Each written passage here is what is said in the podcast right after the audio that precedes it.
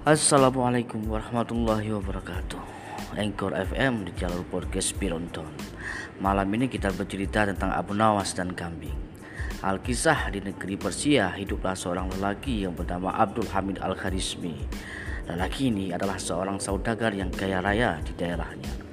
Tapi sayang usia perkawinannya yang sudah mencapai lima tahun tidak juga dikaruniai seorang anak pada suatu hari setelah sholat asar di masjid, di masjid ia bernazar Ya Allah subhanahu wa ta'ala Jika engkau mengarunai aku seorang anak Maka akan ku sembelih seekor kambing yang memiliki tanduk sebesar jengkal manusia. Setelah itu ia pulang dari masjid Istrinya yang bernama Nazariyah berteriak dari jendela rumahnya. Hai, hoi, cuit-cuit suamiku tercinta Aku sayang kepadamu. Ayo kemari, cepat Aku gak sabaran lagi, kepengen nih, cepat aku kepengen ngomong. Abdul heran dengan sikap istrinya seperti itu dan langsung cepat-cepat dia masuk ke rumah dengan penasaran sebesar gunung. Abdul, ha, napasnya kecapean berlari dari jalan menuju ke rumahnya. Ada pak istriku yang cantik? Aku hamil Kang Mas. Kamu hamil? Sambil meloncat-loncat kegirangan di atas tempat tidur, plok dia terperosok ke dalam tempat tidurnya yang terbuat dari papan itu. Tidak lama setelah kejadian itu, istrinya melahirkan seorang anak laki-laki yang sangat cantik dan lucu dan diberi nama Sukawati. Pak Lurah bertanya, anak-anak kan laki-laki, kenapa diberi nama Sukawati? Abdul menjawab, dikarenakan anak saya laki-laki lah maka saya beri nama Sukawati. Jika saya beri nama Sukawat, dia disangka homo. Abdul Hai Malik ajudannya, cepat kamu cari kambing yang mempunyai tanduk sebesar jengkal manusia. Si Malik, tanduk sebesar jengkal manusia, dia heran mau cari di mana tuan. Abdul bertanya lagi. Abdul mengatakan, cari di dalam hidungmu dongol, cari di seluruh ke seluruh negeri ini. Dan beberapa, beberapa hari kemudian, Si Malik mengatakan, Tuan Abdul, saya sudah cari ke mana-mana, tetapi saya tidak menemukan kambingnya yang punya tanduk setingkal manusia. Abdul menjawab, bagaimana kalau kita membuat sayembara? Cepat buat pengumuman ke seluruh negeri bahwa kita membutuhkan seekor kambing yang memiliki tanduk setingkal manusia untuk disembelih.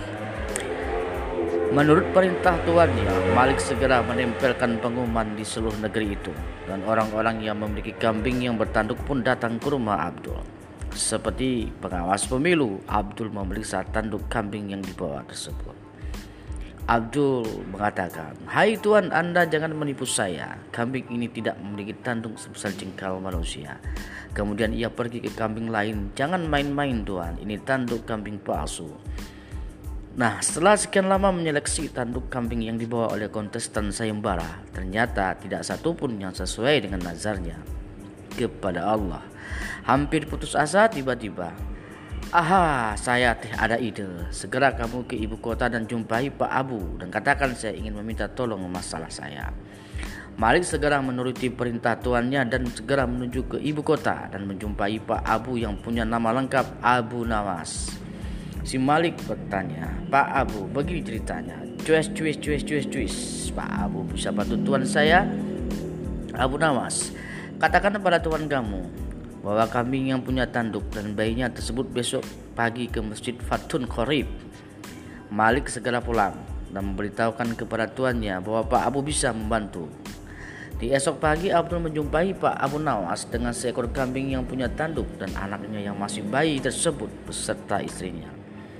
Abu Nawas, baiklah Tuan Abdul, jika nasanmu kepada Allah Subhanahu wa taala menjumpai kambing yang punya tanduk sebesar jengkal manusia sekarang, tunjukkan mana kambing yang kau bawa kemari dan mana dan mana anakmu.